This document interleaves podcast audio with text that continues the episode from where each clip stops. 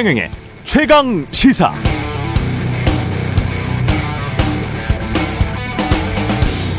네, 지난 주말 KBS 9시 뉴스에 박진 외교부 장관이 출연했는데요. KBS 이재석 앵커가 첫 질문으로 일본 언론의 기시다 총리가 독도 문제와 위안부 문제를 언급했었다는 보도가 나왔었고 이를 대통령실과 외교부는 전면 부인했는데 진실은 뭐냐고 물었습니다. 그러자 박진 외교부 장관은 일본 발표에 대해서는 뭐라 논평하지 않겠다 말씀하신 독도라든지 또는 위안부 문제는 의제로서 논의된 바 없다고 답했습니다. 이상하죠? 의제로서 논의된 바가 없다. 그래서 이재석 기자가 재차 질문했습니다. 의제로서 논의된 바가 없다는 것은 기시다 총리가 그 부분에 대해 말을 꺼냈다고 받아들여도 되나? 박진 장관의 답변은 정상회담의 내용을 제가 구체적으로 말씀드리는 것은 적절하지 않다였습니다. 의제로서 논의된 바 없다. 정상회담의 내용을 구체적으로 말하는 건 적절하지 않다. 이쯤 되면 저는 진실이 확연히 보입니다만 여러분도 보이십니까? 네, 안녕하십니까? 3월 20일 세상에 이익이 되는 방송 최경령의 최강시사 출발합니다. 저는 KBS 최경령 기자고요. 최경령의 최강시사 유튜브에서도 실시간 방송합니다. 문자 자면은 짧은 문자 50원, 긴 문자 100원이 드는 샵 9730 무료 콩어플 많은 이용 부탁드리고요. 오늘 최강시사 국민의힘 신임 사무총장이죠. 이철규 의원 만나보고요. 정치 먼데이 최재성 전 청와대 정무수석과 함께합니다.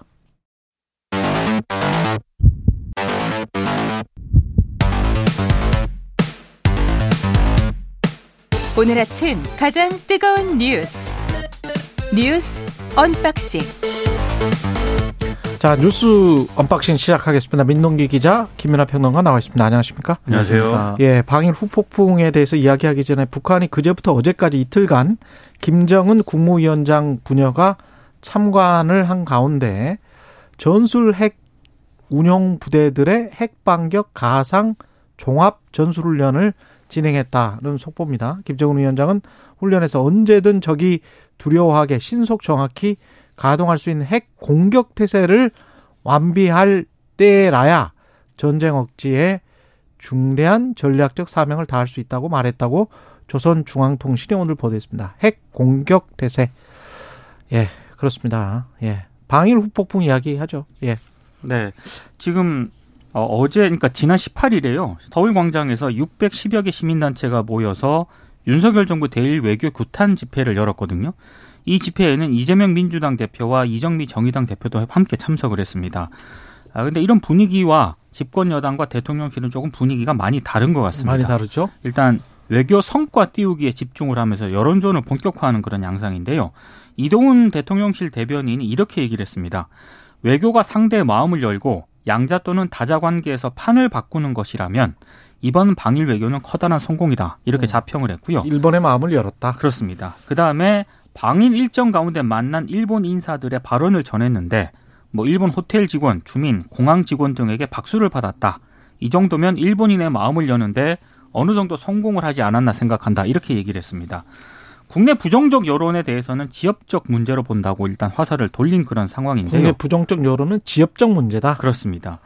근데 아무래도 음. 지금 갈등의 불씨가 되는 건 어, 오프닝에서도 말씀을 하셨지만 일본 교도통신과 NHK 등이 보도한 그런 내용이 있지 않습니까? 예. 이를테면 기시다 총리가 윤 대통령에게 한일 위안부 합의에 착실한 이행을 요청을 했다. 그리고 어, 독도를 둘러싼 문제에 대해서 일본의 입장을 밝혔다. 그리고 그 뒤에 나오는 얘기도 또 있습니다. 이를테면 네. 뭐 초계기 레이더 문제라든가 어. 후쿠시마 수산물 문제에 대해서도 일본 입장을 언급을 했다. 언급했다. 이런 보도들이 나오고 있거든요. 후쿠시마 오염수 방출도? 네. 네. 그런데 이 문제에 대해서 어, 오프닝에서 언급을 하시, 하셨던 것처럼 박진 외교부 장관이 KBS와 인터뷰에서 의제로서 논의된 바가 없다 이렇게 얘기를 했고 음. 그리고 김태효 국가안보실 1차장은 YTN의 인터뷰에서요 회담에서 오고 간 정상들의 대화는 다 공개할 수 없다. 이렇게 얘기를 했거든요. 음. 그러니까 아니다.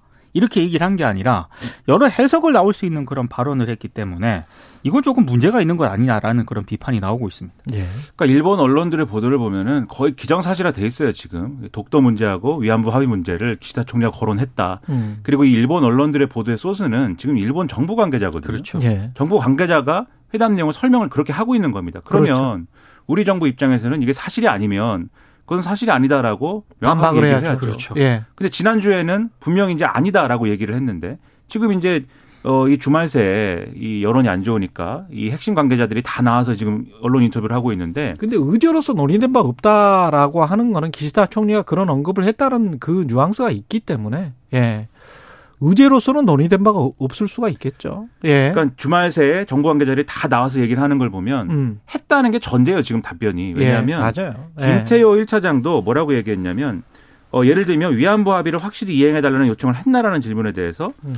어, 이 해법을 막 얘기를 합니다. 지금 이제 한일 위안부 합의의 결과물이었던 화해치유재단에 남아있는 돈이 56억 원이고 위안부 생존자들 47명 중에 35분에게 이미 지급이 됐기 때문에 남아있는 돈은 우리가 미래지향적으로 쓰면 된다.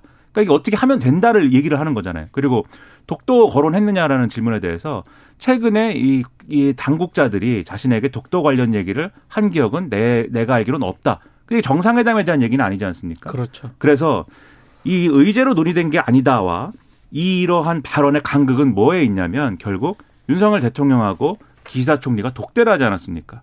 2차를 한 거잖아요. 오므라이스 집에서. 음. 거기서 무슨 대화를 했느냐. 이게 핵심인 거거든요. 그럼 지금 이 얘기는. 근데 일본 언론 보도를 봐도요. 의제로서 이 문제를 기시다 총리가 언급을 했다. 양 정상이 이렇게 예. 보도를 한 게 아니고 음. 기시다 총리가 일본 정부의 입장을 윤 대통령에게 전달을 했다는 거거든요. 근데 그러면 우리 대통령은 뭐라고 답했나? 그렇죠. 아무 말도 하지 않았나? 그게 우리는 궁금하거든요. 그렇죠. 그래서 그두 예. 사람의 그 자리에서 우리 대통령이 어떻게 이러한 이 발언이나 주장에 대해서 대처를 한 것이냐. 이거를 지금 묻고 있는 건데 근데 여기에 대해서 명확한 답을 하지 않는다라는 건 어떤 의미인 것이냐 이 의문이 커질 수밖에 없는 거고요.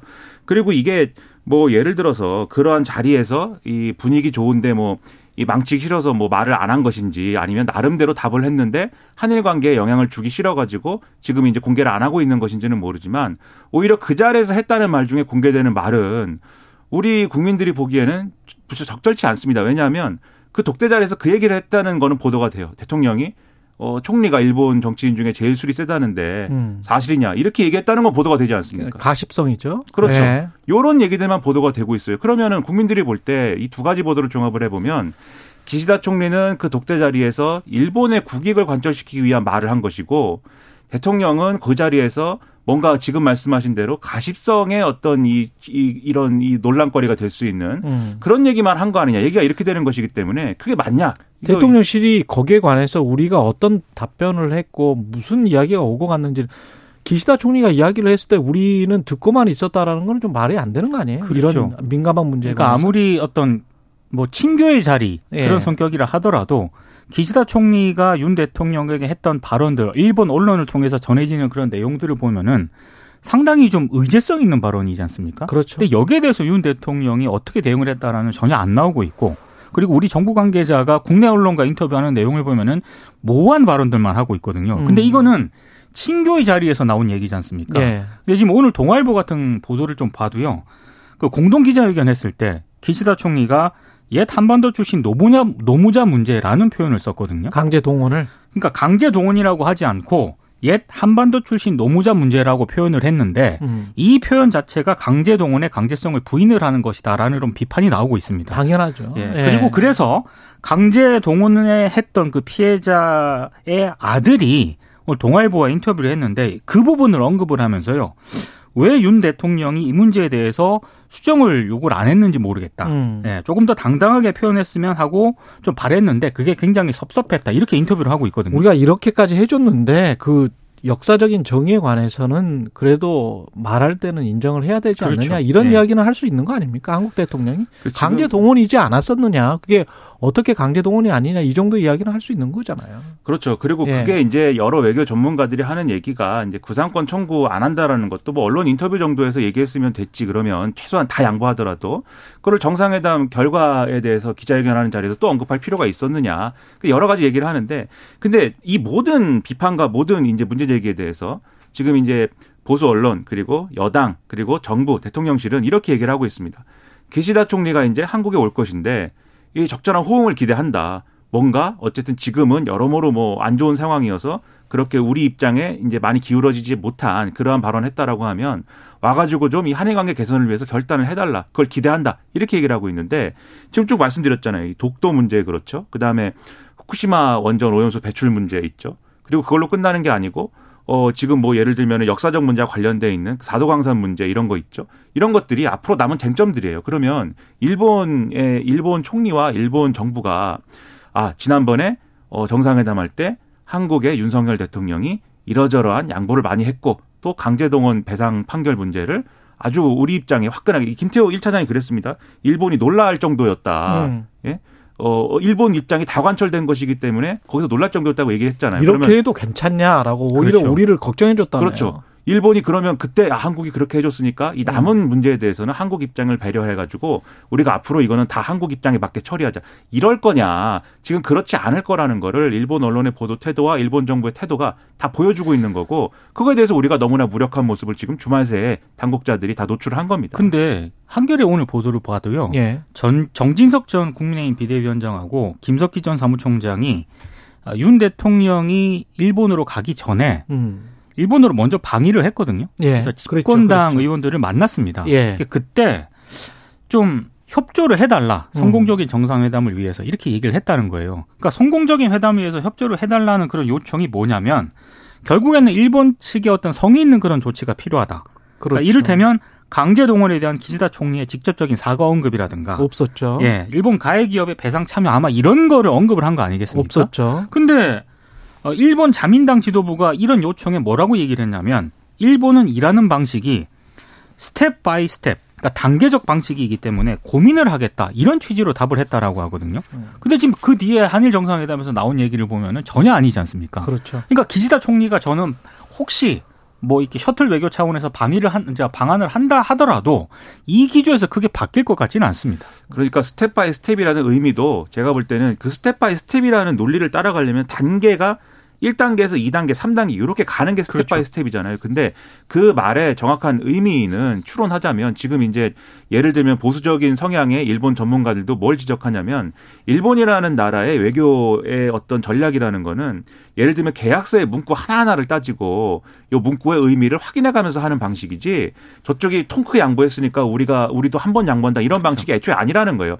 step by step의 의미는 아마 그 의미일 것으로 추정이 되는데 그렇다고 하면은 당연히 우리가 양보했으니까 일본이 그다음에 양보할 차례다. 이 계산법은 안 먹히는 것이죠. 양보한 내용이 이러저러한 내용이고 그건 우리 이익이다. 그리고 나머지 우리 이익에 대해서는 별도다. 이렇게 얘기하는 게 일본의 접근법이라는 거기 때문에 그러니까 이런 전문적인 어떤 이런 이 어떤 식견을 놓고 봐도 우리의 기대가 충족되지 않을 가능성이 크다는 것이고 그 충족되지 않을 가능성을 그러면 최소한 대비는 해야 됩니다. 이 정부가. 근데 이 주말 새에 드러난 입장은 그 대비조차도 지금 안 하고 있는 거예요. 그러면 이게 걱정스러울 수밖에 없고 국민이 우려할 수밖에 없다는 거죠. 예. 다음 소식도 전해드리겠습니다. 어제 김기현 대표 취임 이후에 첫 고위 당정 협의회가 열렸군요. 네. 그래서 뭐 뭐이 그 방일 방일 문제라든가 이런 문제에 음. 대해서도 얘기를 했는데 근데 주로 이제 논의가 됐던 거 언론들이 주목을 했던 거는 주 69시간 논란이지 않습니까? 네. 이제 김대기 대통령 비서실장이 어제 이제 얘기를 했는데 어 여론하고는 그렇게 좀 많이 동떨어진 그런 발언을 또 내놨습니다. 한마디로 프레임이 씌워져서 진위가 잘 전달되지 않고 있다. 예. 이런 내용입니다. 그래서 정부의 소통 홍보 문제 때문에 지금 논의가 이렇게 되고 있다. 그래서 이 문제가 소통 홍보 문제를 이제 부각을 하면서 앞으로 소통 홍보를 강화하겠다 이런 차원이거든요. 근데 여기에 대해서 일단 뭐 야당이라든가 어, 지금 뭐 노동계에서는 여전히 정부가 지금 제대로 문제의 심각성이 뭔지를 제대로 파악하지 못하고 있는 음. 것 같다라고 강하게 비판을 하고 있, 습니다 그러니까 당정 협의라는 자리는 어쨌든 정부하고 당이 이제 핵심 현안에 대해서 논의를 하는 자리인데 그 자리에서 김대기 대통령 비서실장이 말씀하신 대로 이제 일종의 이제 홍보 문제 얘기를 하면서 그러면서 뭐라고 한 거냐면 각 부처에서 추진하는 정책은 반드시 당과 협의해서 예상되는 부작용을 사전에 거르는 노력을 강화할 것이다. 이렇게 얘기를 했다는 겁니다. 그리고 김기현 대표도 언더 어떤 정책이든지 간에 한 번 발표되면 파급력이 매우 크고 때로는 취지와 다르게 자칫 다른 부분이 확대해서 해석될 수 있기 때문에 정책의 입안 발표 이전에 당정 대 대통령실 간에 충분한 논의와 토론이 선행돼야 된다 이렇게 얘기를 했다는 거거든요. 음. 근데 이 뉘앙스를 잘 봐야 되는 게 대통령실이 앞으로 어, 당과 그러면 잘 협의를 해보겠습니다 이렇게 얘기했다는 거는 지금 당은 불편한 기류가 있다는 거 아니겠습니까? 예. 그리고 이 불편한 기류라는 건 제가 볼 때는 두 가지 트랙인데 첫 번째는 어쨌든 이것을 어쨌든 이당 의제가 아니고 이 대통령실, 그러니까 정권이 주도한 의제잖아요. 이, 이 근로시간 개편안이라는 것은. 근데 그런 것은 어쨌든 간에 부정적인 영향이 와서 결국은 당 지지율의 하락으로 이어졌다라고 하는 인식이 첫 번째로 있기 때문에 이거는 여당 입장에서도 사실 불편할 만한 일이죠. 그런데 두 번째로 그럼 이거를 해결해 나가는 과정에서도 손발을 잘 맞춰 가지고 어떤 방향으로 어떻게 보완할 것인지를 논의하고 지금 진행이 돼야 되는데 그렇지가 않잖아요. 대통령이 그냥 이 일본으로 가기 전에 예. 60시간 상한으로 해야 된다. 그냥 이렇게 얘기를 해서 여당은 그 이전까지 어쨌든 정권의 방침이 최대 69시간까지 어떤 주는 할 수 있는 일, 일을 할 수 있는 주를 만드는 거니까 아 실제로 적용했을 때는 69시간까지는 아닐 겁니다. 이 얘기를 설득을 하고 있었는데 60시간을 상한을 해야 된다는 얘기는 이게 또 안 맞는 거잖아요. 음. 그러니까 이런 엇박자가 나오는 거에 대해서 부담을 느끼고 있다라는 게 여기서도 드러나는 것인데 어떤 논리를 만들어내겠죠. 그러니까 이게 노동계라든가 이른바 이른바 윤석열 정부가 좀 여론을 좀 들었던 MG 노조 쪽에서도 요구하는 내용을 보면은 사실상의 전면 재검토를 요구를 하고 있다라고 보거든요. 근데 지금 정부 여당에서 나오는 얘기는 계속 일정 부분 보완하겠다. 홍보에 문제가 있었으니까 홍보를 강화하고 소통을 좀 강화하겠다 이런 차원이거든요. 정부가 보완을 할 때 60시간을 일하더라도 정부의 주장, 애초의 주장처럼 뭐 69시간을 일하면 설사 69시간을 일해서 한 달간 쉴 수 있다. 그러면 저라도 할 것 같아요. 진짜로. 진짜로 쉴 수 있다면. 아 근데 연, 있는 연차도 제대로 못 쓰는데. 못 써. 못 쓰고 그렇죠. 제가 과거에 한 20여 년 전 일이긴 합니다만은 너무 일을 많이 했다고 나중에 이거 잘못하면 노동법으로 그 고발이 된다고 해가지고 돈을 일부 그 뱉어낸 경우도 있어요. 토해낸 경우도 있어요. 그 정도로 현장에서는 전혀 적용이 안 돼요, 이게. 눈 가리고 아웅하는 것들이 있기 아니, 그러니까 때문에. 어려운 얘기가 아니고요. 예. 직장 생활을 해보신 분들은 누구나 다 공감하는 이게. 이게 적용이 되면 한다니까요. 근데 그렇죠. 적용이 실제는 안 된다니까. 그렇죠. 그리고 만약에 지금 예. 말씀하신 것처럼 69시간 최대 일을 시켜놓고 나머지 기간 동안에 휴가를 쓰려고 하는데 이런저런 핑계로 그것을 휴가를 못 쓰는 상황을 만들었다라고 할 때 그 기업을 그러면 완전히 그러면 이- 처벌할 수 있어요? 뭐 그렇죠. 못하지. 그렇죠. 예, 기업을 없앨 정도의 그러한 강력한 처벌이 수반되느냐 그 기대하는 사람도 아. 무도 없고 가능하리라 믿지도 않고 불가능합니다. 그건. 재계에서 요구하 요구 그, 그 그거 그런 거 한다고 하면 재계에서 어떻게 나오겠습니까? 그렇죠. 그러니까 이게 과연 가능한 방안인지에 대해서 다시 한번 검토를 해볼 필요가 있는 것 60시간이든 같습니다. 69시간이든 그냥 일하다 마는 거예요. 실제 실제 현장에서 그렇게 될 가능성이 굉장히 높습니다. 검찰이 이재명 대표 이번 주 내에 불구속 기소할 전망입니다. 그러니까 대장동 위례개발 특혜 의혹하고요. 성남 FC 후원금 의혹과 관련해서 불구속 기소할 것으로 일단 언론들이 보도를 하고 있습니다. 이재명 대표에 대해서 구속영장 청구한 지 한 달여 만인데요. 아, 다만 이번 기소에는 언론들의 관심을 모았던 화천대유 대주주 김만배 씨로부터 천화동인 1호 지분 일부를 약속을 받았다. 이 혐의 있지 않습니까? 이른바 428억을 약속을 받았다. 이 혐의는 포함되지 않을 것이다. 라고 언론들이 보도를 하고 있습니다. 그러니까 검찰이 정진상 전 민주당 대표실 정무조정실장 등이 김만배 씨로부터 428억을 약속받는 과정에서 이재명 대표가 보고를 받거나 승인을 했다라고 의심을 하고 지금까지 수사를 진행을 해왔었는데 일단 언론 보도를 종합을 해보면은요. 김만배 씨는 물론이고 정진상 전 실장 등으로부터 유의미한 진술을 확보하지 못한 것으로 일단 보도가 되고 있습니다. 그래서 일단 이번 주에 에, 대정동 위례개발 특혜 의혹, 성남 FC 후원금 의혹과 관련해서 불구속 기소가 거의 뭐 확실시 되고 있습니다. 예. 뭐 불구속 기소가 된 이후에도 계속 이제 수사나 이런 것들이 진행되는 상황인데 지금 이미 재판은 일부 진행되고 있잖아요. 맞습니다. 그렇죠. 예, 김용 재판, 정진상 네. 재판 이런 거는 진행 진행되고 있습니다. 그렇죠. 그 예. 재판 과정에 나온 어떤 발언이나 이런 뭐 상황에 대한 보도를 보면 아직도 그 선에서 못 나간 것 같아요. 아직 유동규 유동규의 본부장의 진술. 진술. 이상의 것은 진도가 안 나간 것 같은데 하지만 계속 뭔가를 이제 검찰에 시도를 하겠죠. 그리고 그걸 가지고 민주당은 자기들끼리 계속 싸울 것이고 그러다 보니까 뭐 문재인 전 대통령 말한 것까지 나와가지고 막 이렇게 갈등이 빚어지는데 저는 이것을 뭐 늘 말씀드리지만 국민 신뢰를 어떻게 확보할 것이냐의 문제이지 민주당 입장에서는 그렇죠. 그리고 예. 전직 대통령은 또 전직 대통령의 어떤 역할을 할 수 있도록 두는 게 중요한데 지금 이런 전직 대통령의 발언까지 다 지금 서로 싸우는데 이용하는 인상을 줘서는 음. 그렇게 해서는 신뢰 회복이 어렵다. 그렇죠. 그 점을 돌아봐야 되지 않나 생각합니다. 예. 여기까지 듣겠습니다. 뉴스 언박싱 민동기 기자 김민아 평론가였습니다. 고맙습니다. 고맙습니다. 고맙습니다. KBS 일라디오 최경영의 최강시사 듣고 계신 지금 시각 7시 40분입니다. 오늘 하루 이슈의 중심. 당신의 아침을 책임지는 직격 인터뷰. 여러분은 지금 KBS 일라디오 최경영의 최강 시사와 함께하고 계십니다. 네, 국민의힘 새 지도부 차례로 만나고 있습니다. 오늘은 신임 사무총장으로 임명된 이철규 사무총장, 이철규 의원 전화로 연결돼 있습니다. 안녕하세요, 의원님. 네, 안녕하세요. 반갑습니다. 이철규입니다. 예, 의원님 축하드립니다. 아유, 네, 부담스럽습니다. 그 사무총장 굉장히 중책인데 어떻게 이끌지 각오 한 말씀 해주세요. 하여튼 누군가가 맡아서 해야 될 일이고요. 예. 아, 부담스럽지만은 무한한 책임감을 느끼면서 또한 우리 당이 잠시 혼란스러운 시간들이 있습니다. 이런 혼란을 질 수습하고요. 아, 새로운 지도부가 그 당원들로부터 신뢰받고요. 또, 아, 지도부 상원에 화합하고 통합, 그 당원들께 안정감을 보여드리고요. 또 우리 국민들께 당이 좋은 정책으로 국민들의 삶을 뒷받침하는 그런 책임 있는 집권 여당의 모습을 보이는데 모든 노력을 다 하려고 합니다. 네. 당원들의 뜻을 잘 받들고요. 또 그다음에 우리 어, 지도부가 원활하게 일할 수 있는 뒷받침에 중점을 두고 일하고 일을 하려고 합니다. 예. 어제 첫 당정 회의를 가졌는데 어떤 이야기들이 오갔습니까? 특히 근로시간 개편안 관련해서 논의가 좀 있었 있었죠? 네, 있었습니다. 예. 어저께 대변인이 어저께 좀 발표를 한 것처럼 예. 어저께 근로시간 제도 개편의 문제라든가 또 그다음 뭐 우리 한일 정상회담 음. 또 그다음에 그 남부 지역의 가뭄이 극심하지 않습니까? 그렇죠.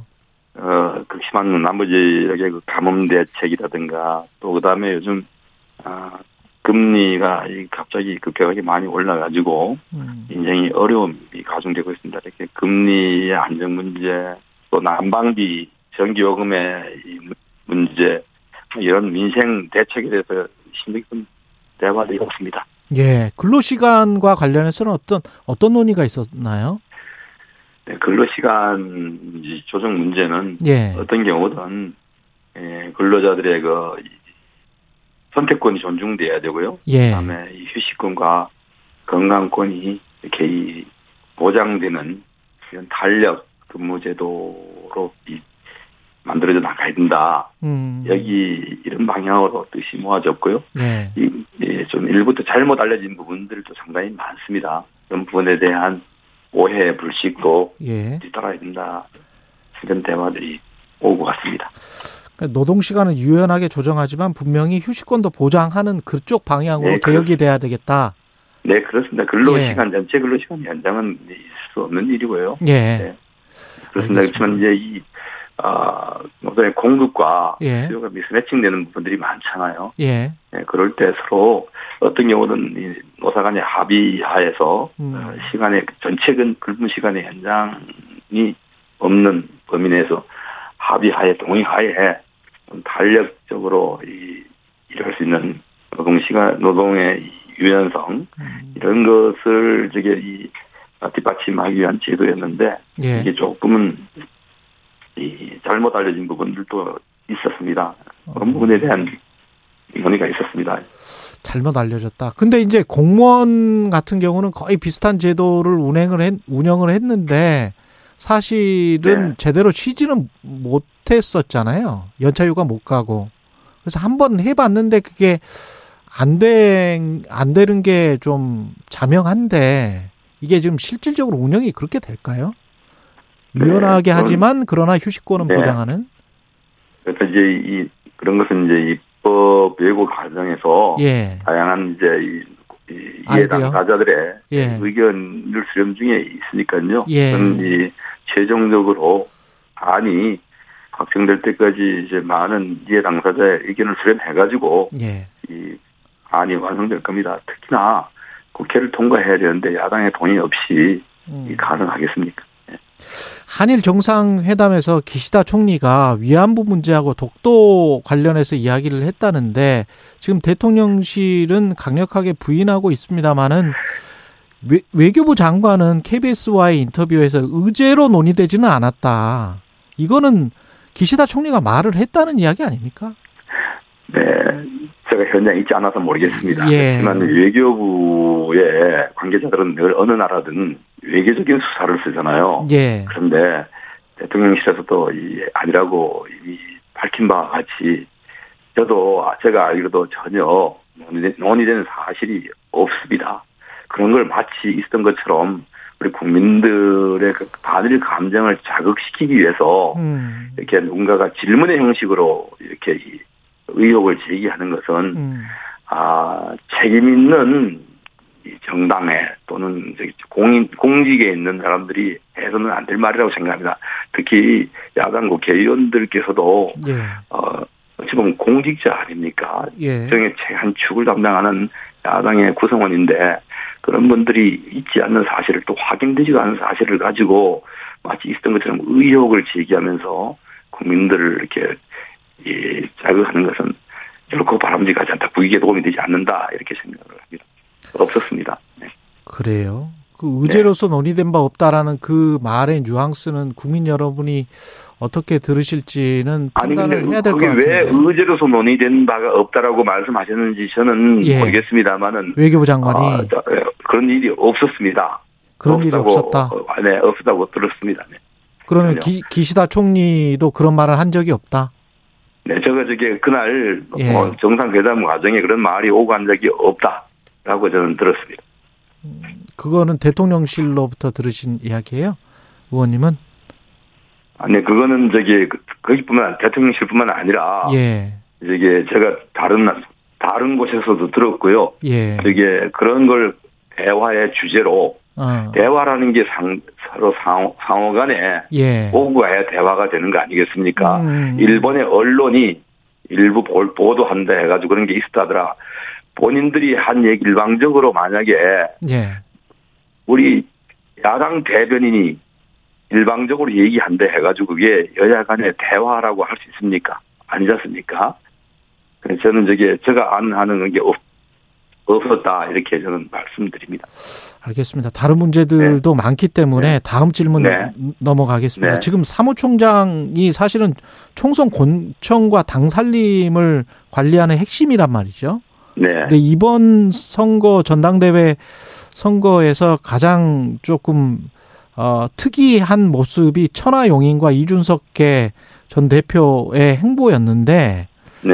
어떻게 보세요? 이 어떤 분은 끌어안아야 된다라고 하고 어떤 분들은 그게 아니다 이미 선을 넘었다 이렇게 이야기를 하던데 네. 공천이나 이런 게 가능한가요? 이런 이분들에게도 아, 그 래. 근데 그걸 저보고 예. 지금 질문하시면은 우물가에서 숭늉을 딸다는 거 마찬가지 좀 같습니다. 그런 것 같네요. 예, 예, 당원들과 예. 당을 지지하시는 분들께서 예, 판단하실 문제라고 생각합니다. 예, 에, 그분들의 뭐 이런 그 동안에 음, 이 활동 모습이라든가 예, 은행 이런 것 아, 그것이 과연 이제 우리 당원들 또는 어 우리 당을 지지하는 분들의 국민들의 어떤 모습으로 보였는지 시간이 좀 필요하겠죠 판단하는데 음. 어, 드리겠습니다. 예, 그 정도.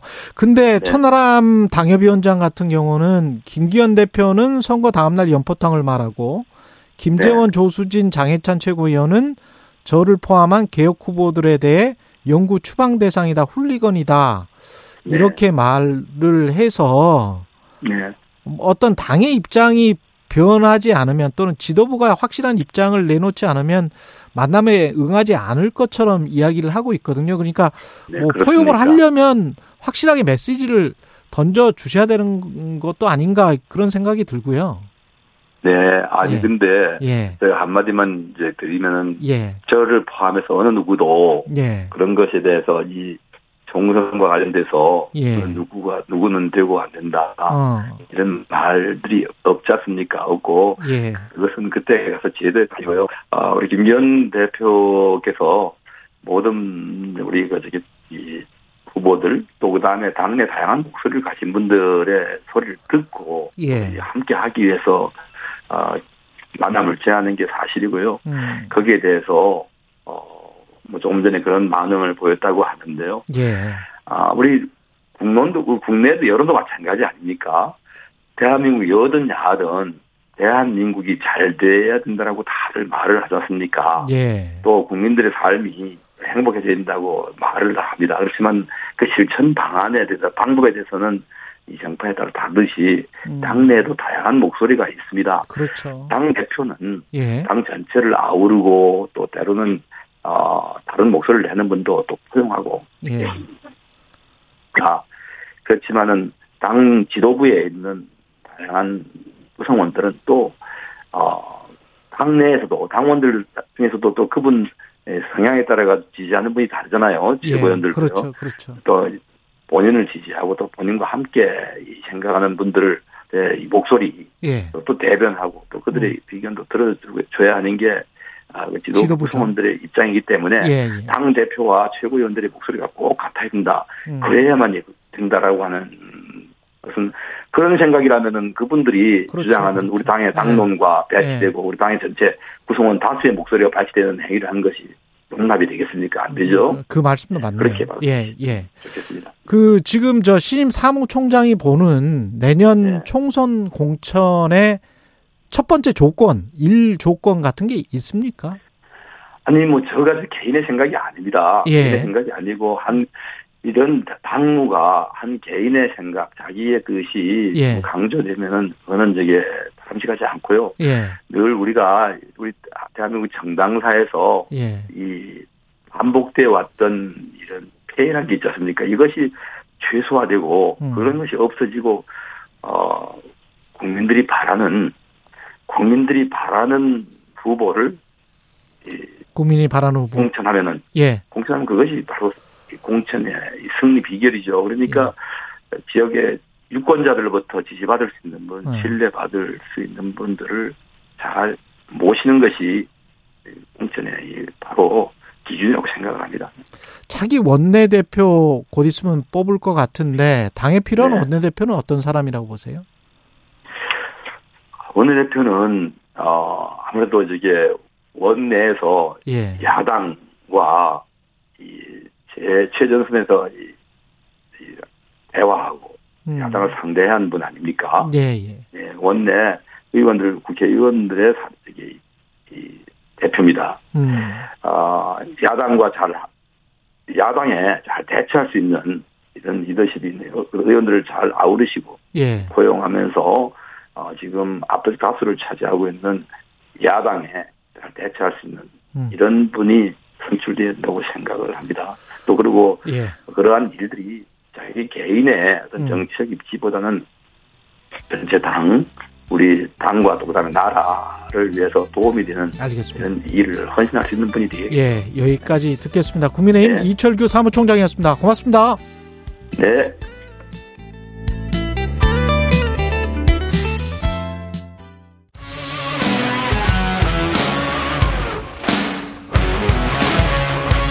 오늘 하루 이슈의 중심 최경영의 최강 시사.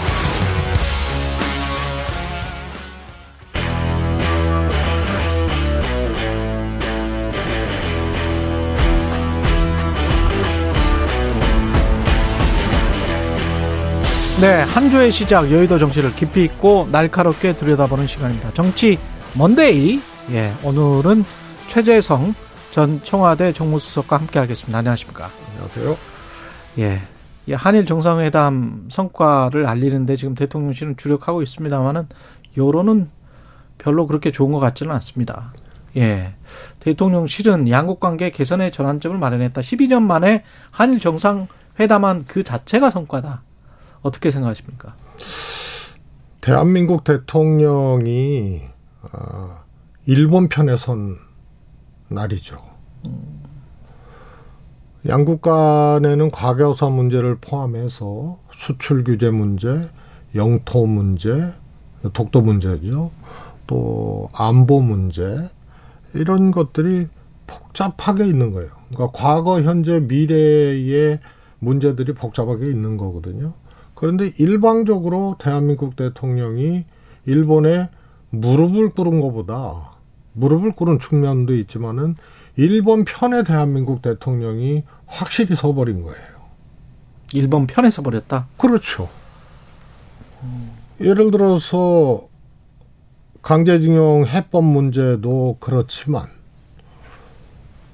일본 신문 언론에서는 기시다 총리가 독도 발언을 했는데 예. 우리는 뭐 밝힐 수 없다.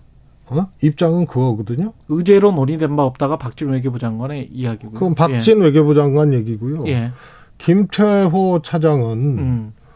정상 간에 대화 밝힐 수 없다 이렇게 얘기를 했단 말이에요. 박진 외교부 장관도 똑같은 이야기를 했고요. 네. 예. 그래서 이거는 독도 문제에 대해서도 그렇게 됐죠. 예. 수출 규제 문제만 하더라도 우리가 WTO 제소 중이었잖아요. 그래서 패널 구성 단계에서 멈췄었는데 음. 일본이 이제 경제 보복을 하니까 우리가 이제 WTO 제소를 했는데 그랬죠. 반도체 세 가지 있지 않습니까? 예, 불화수소. 예. 폴리이미드, 뭐 음. 예, 이- 이런 것을 풀 테니까 우리 제소도 풀어라. 음. 그래갖고 화이트 리스트도 아니고 반도체 실효성 없는 반도체 소재로 공격하겠다는 그 세 가지 규제 있지 않습니까? 예. 규제 이후로도 아무 문제 없이 지금 우리가 아, 조달되고 있고 음. 또 일본도 어, 사실은 규제만 했지 그 문제에 대해서는 일본 기업 문제도 있기 때문에 실질적 통제를 하지 않았거든요. 예. 그런데 그거하고 WTO 제소하고 맞바꿔 버렸어요. 그러니까 화이트리스트 배제는 남아 있는 거죠. 예. 이런 문제를 포함해서 일방적으로 그냥 일본 편에 서버린 거예요. 그 집권 여당은 그거는 뭐 법적인 문제가 있어서 내각에서 다시 결의를 해가지고 해야 되는 문제이기 때문에 그거는 앞으로 풀릴 거다 뭐 이런 식으로 지금 이야기를 하는 것 같은데 어떻게? 그러니까요. 예. 만약에 수출 규제 화이트리스트도 사실은 실효적이지는 않거든요. 음. 일본 입장에서는 반도체 소재 세 가지든 화이트리스트든 국제 무, 무역 규범이라든가 이런 데 명백하게 위배되기 때문에 예. WTO에서 우리가 제소를 하면은요. 그거는 100% 이기는 거예요. 음. 국제 이 분업 체계라든가 무역 질서라든가 이런 것들을 파괴한 거기 때문에 예. 그래서 그거는 강제징용 문제로 음. 다시 말해서 양국 간의 뭐 과거사 문제이기도 하지만 정치적 문제로 경제 규범을 침탈한 거기 때문에 그렇죠. 예. 그거는 이- 일본이 이길 수가 없는 거거든요. 음. 그런데 화이트 리스트라는 것이 더 커요. 그거는 뭐 이 분야도 많고 그렇죠. 굉장히 큰데 이거는 이후에 그냥 우리가 WTO 제소를 놔버리면 음. 이거는 일방적으로 끌려가는 거예요. 일본 일본 마음이에요. 이거는 화이트 리스트에 우리를 다시 놓느냐 안 놓느냐. 그렇습니다. 그런 지금처럼 이제 품목별로 허가를 하느냐 마느냐 뭐 이런 거가 되겠죠. 그렇습니다. 그래서 뭐 일본이 그거를 뭐 화이트 리스트 배제를 철회할 수도 있겠으나 음. 그것도 여러 품목이 있기 때문에 예. 일본에게 그냥 그것도 키를 준 거예요. 칼자를 그러니까 이건 줘버렸다. 외교나 협상으로 보기 어려운 거죠. 예. 예. 근데 어제 이도훈 대변인은 역사의 큰 흐름이나 국제 질서의 큰 판을 읽지 못하고 너무 지엽적 문제를 제기하거나 과도한 용어로 정치 쟁점을 만들려고 하는 게 아니냐. 뭐 이렇게 지금 윤석열 대통령의 머릿속에는 예. 한일 관계에 있어서 무엇이 입력돼 있는지는 모르겠으나 적어도 과거로 얘기하면은 친일적 시각이고요. 예. 아무리 좋게 얘기해도 일본에 우선 내주고 음. 모든 것을 내주고 그 다음에 양국 관계 개선하자. 이 이것이 박혀 있는 거예요. 그런데 과거사의 민족 문제는 우리의 역사고 어떻게 보면은 민족적 이제 자존 자존심의 문제이고 또 현재에 또 충돌하고 있는 여러 가지 난제들이 있거든요 한일 예. 간에 이것이 또 미래를 규정을 합니다. 음. 이 복잡하고 어려운 문제를 일시적으로 차라리 기다리는 것이 낫지 일시적으로 이것을 다 놔줬기 때문에 무엇이 편협된 것이고 무엇이 어, 보다 더 어, 미래지향적이고 큰 틀의 안목인지는 거꾸로 얘기하고 있는 거예요. 근데 무엇보다 독도를 기시다 총리가 언급을 했다는 NHK의 보도가 있었는데 어떤 방식으로 어떻게 언급을 했는지는 일본 입장에서 분명히 뭐 다케시마 운운 했을 거란 말이죠. 근데 관련해서 박진 외교부 장관은 의제로서 논의된 바는 없다. 이거는 기시다 총리가 이야 그런 말을 했다라는 걸 인정하는 것 같은데 이게 만약에 그렇게 되면 나중에 어떻게 되는 겁니까? 이게 우리한테 어, 어떤 점에서 불리한 거예요? 이 독도를 둘러싸고 영토 분쟁이 있잖아요. 예. 우리는 이제 분쟁화 시키지 않기 위해서 조용한 정책을 기준으로 해왔단 말이에요. 그렇죠. 70년 동안 실효적 지배를 했기 때문에. 어차피 우리 땅이니까. 일본이 여기에 자꾸 이제 불을 지르려고 하는 것이거든요. 예. 그런데 말이에요. 이, 이 주장, 과거에 이명박 대통령이 이 후, 후쿠다 야스오 총리를 만났을 때 음. 교과서 지침서 일본의 교과서 지침서에 독도는 어, 다케시마는 일본 땅이라는 것을 수록하지 않을 수 없다라고 얘기를 하니까 예. 이명박 대통령이 지금은 아니다 기다려달라 이랬다고요. 그렇죠. 그래갖고 예. 난리가 났어요. 예. 근데 당시에 이명박 청와대 해명은 음. 그거는 절, 처음에는 부인하다가 음. 나중에 일본에 있는 미국 대사관의 이 문서가 공개가 됐어요. 맞습니다. 예. 그래서 그때 예. 홀드백이라는 표현, 예. 다시 말해서 연기해달라, 기다려달라라는 음. 거를 했다는 이제 아, 미 일본 대사관 주일 미국 대사관의 자료가 나왔어요. 예. 그러니까 당시 이명박 청와대에서는 그거는 기다려달라가 아니고 예. 홀드백의 또 다른 뜻. 사실은 잘 안 쓰는 뜻인데 예. 자제해 달라 예. 이렇게 이런 뜻으로 했다라고 변명을 했었거든요. 차라리 음. 그게 나아요. 다툼의 여지라도 있으니까. 어, 감이 조금 좀 달랐다. 네, 이렇게 이제 주장을 할 수 있었다. 이명박 대통령은 자제라는 표현을 쓴 거고 음. 그런 뜻으로 기다려 달라고 한 거고 음. 일본은 아 좀 연기해 달라는 또 이렇게 충돌을 하는 거 아니에요? 그렇죠. 그러니까 뭐 할 말이라도 있는 거예요. 그거는 변명이라도 할 수 있고. 그런데 지금은 기시다 통리가 얘기한 거에 대해서 아무런 반론을 안 했거나 음. 혹은 침묵하고 있었으면은 이거는 변명이나 피해 나갈 방법도 없는 거예요. 그러면 이게 무슨 문제로 가느냐? 일본은 자기네 땅이라고 하잖아요. 예. 다케시마라고 하고 우리는 우리 땅이라고 하는 거예요. 실력적 지배를 할 뿐이고. 예. 그래서 이것을 일본 언론에서 공개를 했으면 아무 반박을 안 하면 자료로 남는 거예요. 음. 그러면 ICJ나 이제 예, 국제사법 재판소로 가더라도 이건 물론 우리나라 동의가 있어야 예. 가지 일본이 갖고 간다고 되는 건 아니거든요. 음. 우리는 할, 할 필요가 없죠. 실효적 지배를 그렇죠. 하고 있으니까. 예.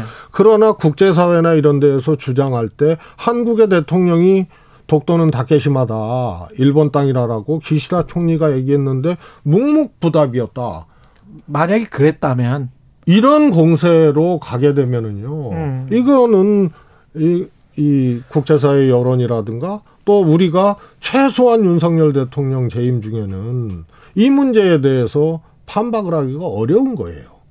그래서 이건 엄청난 사건이에요. 그러니까 빨리 길이 있는지는 어떤 방법이 있는지는 모르겠으나 일본 언론의 정정보도 내지는 사실 확인 요청을 해야 되는 겁니다. 그 근거를 남겨야 되는 거예요. 차라리 일본 언론에 정정보도 요청을 해라. 예. 사실과 다르기 때문에. 그리고 예를 들어서 윤석열 대통령이 반론을 했으면 음.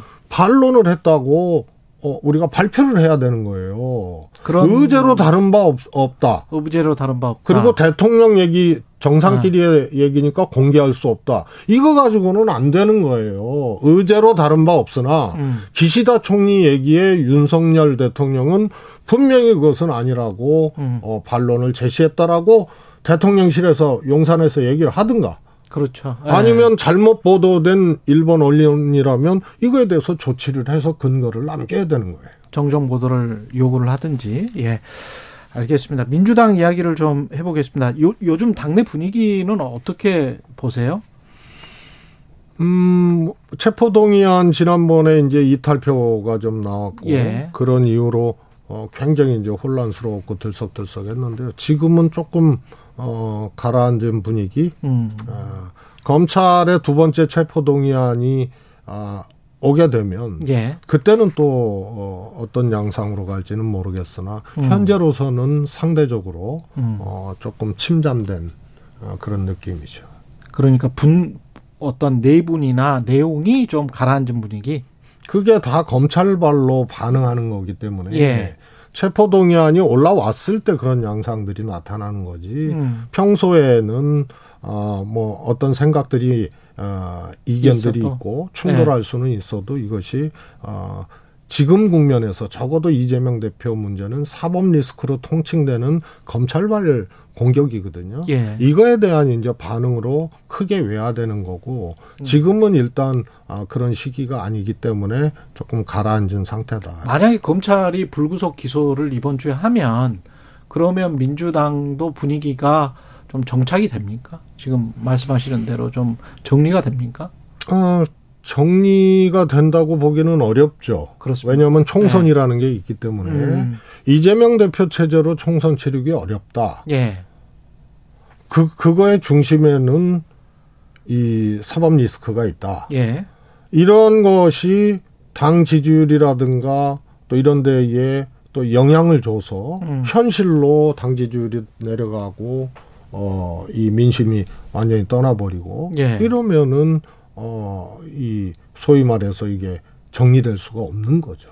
정리될 수가 없다. 그래서 예. 두 가지로 사실은 민주당은 구분을 해야 됩니다. 예. 하나는 검찰을 앞세운 이 정부의 정치보복과 가공할 공격. 음. 그리고 누가 봐도 저거는 지나치고 죄를 만들어가는 법 기술이 작용한 거지. 예. 검찰이 처음부터 대한민국 떠들썩하게 만들었던 대장동 뇌물 정치자금 이거는 다툴 여지도 없는 거예요. 배임으로 갔거든요. 음. 그리고 성남 FC가 주종목이 됐어요. 예. 그러면은 이런 것에 대해서는 결연히 결연히 똘똘 음. 뭉쳐서 싸워서 맞고 그런데 과거의 민주당 대표나 저쪽도 마찬가지예요. 총선이라든가 선거를 앞두고 사법 리스크 없는 이재명 대표처럼 검찰 수사하거나 구속영장 청구하거나 이런 게 없는 음. 그런 대표도 물러난 사례가 있거든요. 예. 그럼 선거 앞두고 당 대표가 왜 물러났냐? 그 대표로는 민심이 안 오고 음. 지지율이 확보가 안 되고 이 필패가 예상되고 음. 이길 수 없으니까 당사자도 못 버티고 사퇴하는 거예요. 아. 그리고 사퇴 안 하더라도 이 당으로 안 되겠다 싶으면은 열린우리당을 마지막 당 대표가 정세균 대표였는데 열린우리당을 해산했어요. 열린우리당으로 안 되니까 결국 민심과 지지율이다. 민심과 지지율입니다. 그래서 네. 검찰의 공격은 이거는 턱도 없는 거고 음. 정말 이건 전대미문의 공격이에요. 그래서 이 검찰을 앞세운 검찰공화국 윤석열 대통령의 정치보복이라고 의심할 수밖에 없는 상황들이 기형적으로 지금 전개되고 있기 때문에 이거는 똘똘 뭉쳐서 맞고 기소 이후에도 민심이 회복되지 않고 이재명 체제로는 총선 치르면 필패다. 예. 그러면은 그거는 서면. 이재명 대표도 못 버티는 거예요. 예. 이거를 두 가지를 구분해서 민주당이 대응을 해야 됩니다. 문재인 전 대통령이 이런 이야기를 했다고 합니다. 박지원 전 국정원장을 만나서 이재명 대표 외엔 답이 없으니 단합해야 한다. 그런데 박용진 의원이 문재인 전 대통령과 나눈 대화 내용을 공개를 했는데 여기에서는 달라지고 결단하고 화합하면 국민 신뢰를 얻을 수 있다. 달라지고 결단하고 화합하면 국민 신뢰를 얻을 수 있다. 이재명 대표 외엔 답이 없으니 단합해야 한다. 약간씩 뉘앙스가 차이가 있는 것 같고 특히 결단에 관해서는 다양한 해석이 나오는데 어떻게 보세요? 그거는요. 예. 아주 간단해요. 음, 문재인 대통령이 민주당 당대표에 대해서 결단하라고 얘기할 리가 없어요. 아, 그렇지 않습니까? 예, 민주당 출신의 대통령이에요. 음. 민주당이 배출한 대통령이 뭐 다른 거 뭐 민주당 내에 비명계 의원들의 주장도 있고 예. 또 친명계 의원들의 주장도 있는데 음. 이것에 한쪽 편에 민주당 출신 문재인 대통령이 편승하는 발언을 할 이유가 없는 거예요. 예, 그 다음에요, 앞에 단합화 이재- 이재명 대표의 대안이 없다는 것은 주어가 사람이에요. 이재명이에요. 예.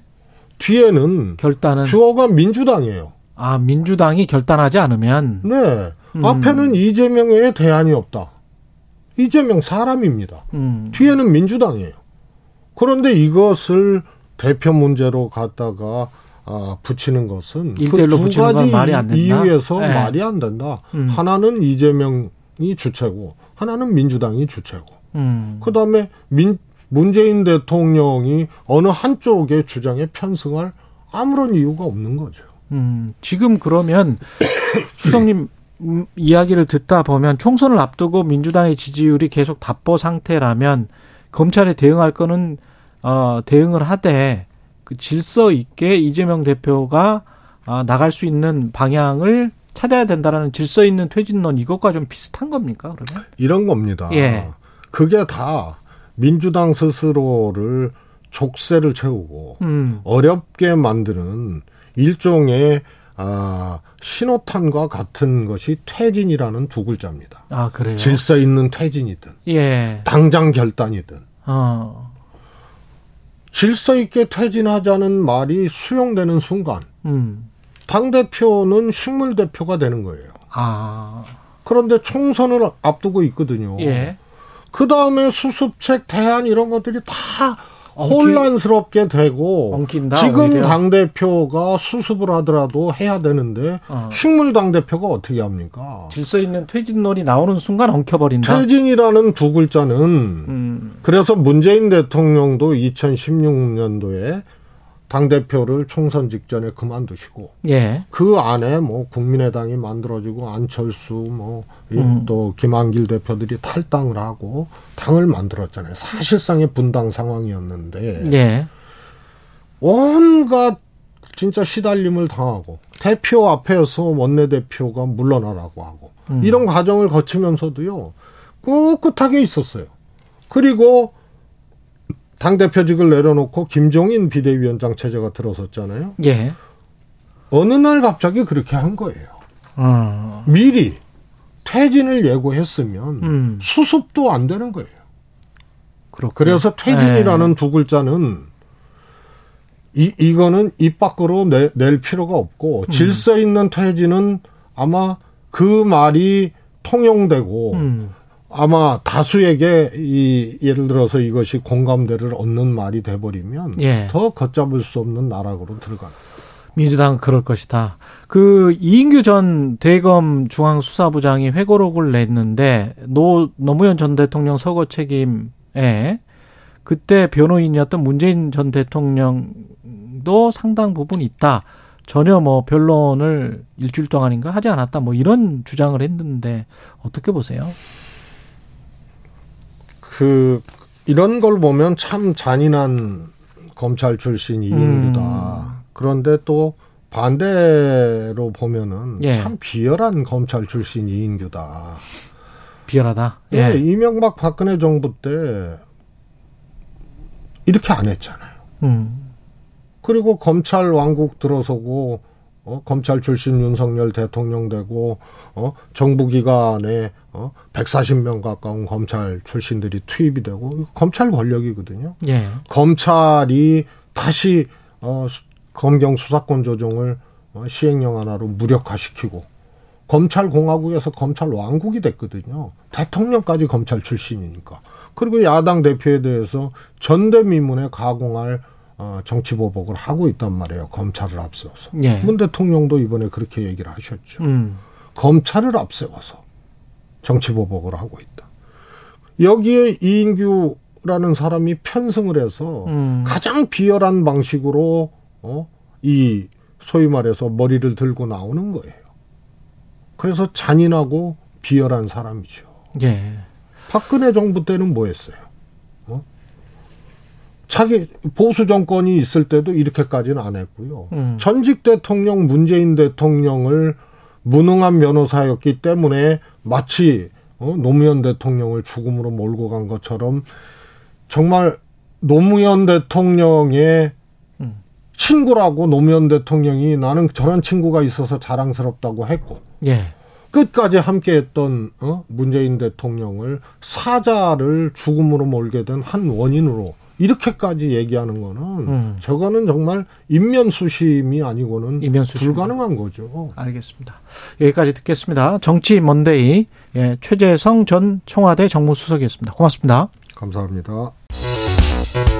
여러분은 지금 KBS 1라디오 최경영의 최강 시사와 함께하고 계십니다.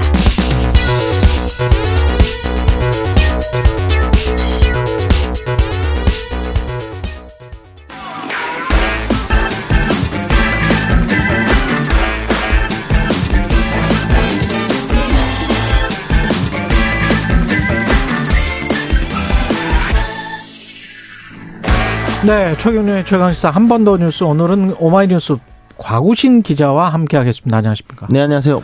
남부 지역에 아직도 비가 잘 안 오죠. 네, 지금 가뭄이 좀 상당히 심각한 상황입니다. 예. 이게 이제 갑자기 시작된 가뭄은 아니고 사실 작년에도 꽤 심했거든요. 음, 작년 2월에 전남과 경남에서 시작이 됐는데 작년 남부지방 가뭄 발생일이 227.3일. 가 기상 기록 기준 최장이었습니다. 예. 근데 작년에 이어서 올해도 좀 조짐이 심상치 않은 건데요. 예. 작년 여름에도 비가 남부지방은 많이 오지 않았는데 그 여파가 여전히 이어지고 있다고 합니다. 특히 이제 호남 지역의 피해 관련 보도가 상당히 많이 나왔는데요. 광주 황룡강에서는 이제 물고기가 가뭄으로 인해서 수십 마리가 집단 폐사하고 수백 마리가 탈진하는 상황이라고 합니다. 광주 황룡강. 네. 예. 그리고 전남 완도군 보길도 같은 경우에는 물이 총 저수량의 15% 밖에 남지 않아서 엿새를 단수하고 이틀을 급수한답니다. 엿새를 단수를 해요. 네, 이게 반대여도 사실 상당히 심각한 건데 예. 엿새를 단수를 하고 이틀에 몰아서 이제 급수를 해서 모아서 쓰고 있는 상황이라고 하고요. 섬 지역이 특히 특히 이제 물이 좀 원래 좀 부족하니까요. 예, 네. 부족하죠. 네, 그래서 예. 지금 세숫물도 버리지 못하고 재활용할 정도로 상황이 심각하다고 하고 또 완도 같은 경우에 일부 학교들이 급식 메뉴를 또 바꾸고 있다고 합니다. 설거지에 물이 좀 안 들어가는 메뉴들로 아. 바꿔서 이 급식을 할 정도로 좀 상황이 심각하다고 합니다. 특히 뭐 논이나 앞으로 무, 물을 대야 되는 뭐 모내기나 이런 것들을 많이 해야 되는데 큰일 났네. 예. 가뭄이 계속되는 원인은 뭘까요? 일단 좀 기후 변화를 많이 꼽고 있는데요. 예. 일단 작년 같은 경우에는 이동성 고기압이 상당히 좀 영향이 크다 보니까 장마 전선이 계속 위로 밀리면서 중부지방에만 걸쳐 있고 남부지방에 비가 안 오는 현상이 어. 있었습니다. 예. 그리고 지금 서태평양의 바다 온도는 따뜻하고 동태평양은 온도가 좀 떨어지는 이른바 라니냐라고 하죠. 이 라니냐도 역시나 남부지방 가뭄의 큰 원인으로 꼽히고 있는데요. 이 때문에 고기압이 더 잘 발달해가지고 비가 오지 않는다는 겁니다. 먹다 음. 밀려가니까요. 예. 그래서 이, 이 3년 동안이나 라니냐가 최근 이어졌기 때문에 남부지방 가뭄도 기후 변화에 따른 여파라는 게 이제 공통적인 분석인데요. 기후 변화에 따른 여파. 네, 최근 예. 이제 나사에서도 비슷한 연구 결과 내놔가지고 기후 변화의 위기가 이 남부지방 가뭄으로까지 미치고 있습니다. 오늘 새벽에 오는데 미세먼지하고 안개하고 이렇게 섞이니까 네, 어우 좀 어, 어둠 어둠 속에서 이게 암울해 보이더라고요 세상이 정말 진짜 오늘 많이 끼었더라고요. 예, 예. 정말. 네. 이 환경이 정말 중요한 것 같습니다. 정부가 어제 고위 당정 협의를 갖고 나름의 대책을 내놨는데 뭐가 있을까요?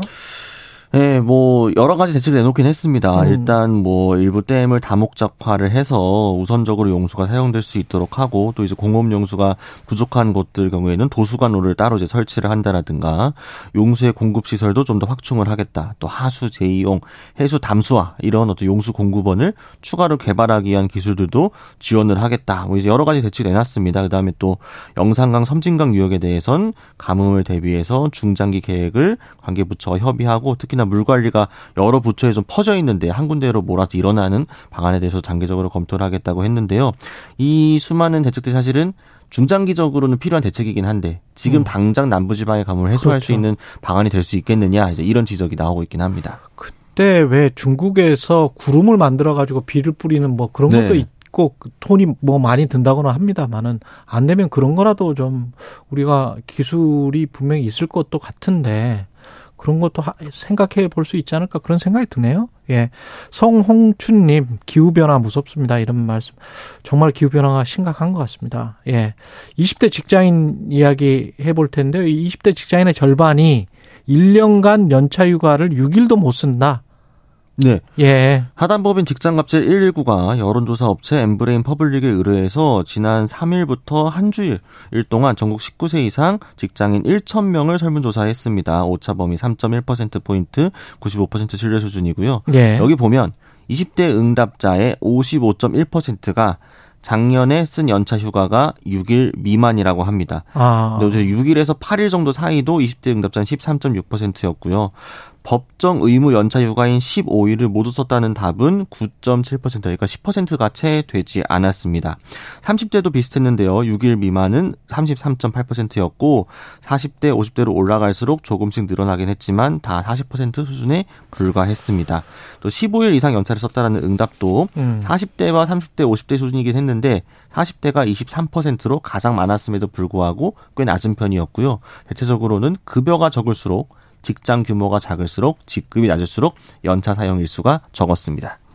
우리나라가 90% 정도가 중소기업에 근무를 한다고 하잖아요. 네. 그러면 이제 급여가 낮을수록 직급이 낮을수록 그리고 기업 규모가 작을수록 이렇게 휴가를 못 간다고 하면 거의 대부분이 그렇다라고 봐야 되지 않을까 네, 싶습니다. 그렇죠. 그러니까 예. 이렇게 비율이 이렇게 낮게 나온 거겠죠. 예, 모순의 이유가 뭡니까? 그러니까 이게 재밌었는데요. 일단 예. 동료의 업무 부담이 좀 제일 컸고요. 워낙 그 규모가 작을수록 영향이 좀 있겠죠. 또 직장 내 분위기와 조직 문화도 많이 꼽았고 업무 과다, 또 상급자의 눈치 이렇게 순서대로 꼽았습니다. 특히나 이제 20대만 놓고 보았을 때는 동료의 업무 부담 다음이 상급자의 눈치였습니다. 상급자의 눈치 때문에 그들이 음. 연차를 쓸 수 없다라는 20대가 굉장히 많았는데요. 직장갑질 119가 보도자료에 이런 말을 덧붙였습니다. 이정식 장관이 요즘 MZ세대는 부회장 나와라 회장 나와라고 하는 권리의식이 뛰어나니까 이 근로시간 유연화 괜찮을 거라고 이야기를 했는데 막상 현실이 어떤지 잘 보여주는 수치다 이렇게 지적했습니다. 실제로 개인이 교섭을 할 수는 없죠. 네. 그 막강한 회사 에그 권력이 있는데 쉽지는 않죠. 노동조합이 있어도 어려운데. 예. 근데 이제 정부가 52시간제를 완화하면서 뭐 60시간, 69시간 뭐 계속 이야기를 하고 있는데 실제로 국민들이 희망하는 근무 시간은 40시간도 안 돼요? 네. 예. 그러니까 한국보건사회연구원에서 또 이 전국 일생활 균형 실태조사 결과를 발표했습니다. 이게 작년 9월 20일부터 10월 7일까지 만 19세부터 59세 2만 2천 명을 대상으로 온라인 실시한 조사인데요. 일주일에 희망하는 일하는 시간은 36.7시간이었습니다. 예. 그러니까 상용 근로자만 해도 37.63시간이었고요. 그렇군요. 임시 일용 근로자는 더 짧은 근무 시간이었습니다. 37, 주 40시간도 안 되네. 네, 그러니까 20대는 예. 더 나는 34.92시간이었습니다. 예. 국민들은 프랑스를 원하는데 정부나 기업은 멕시코를 원하는 것 같습니다. 예, 지금까지 오마이뉴스의 곽우신 기자였습니다. 고맙습니다. 감사합니다. 예.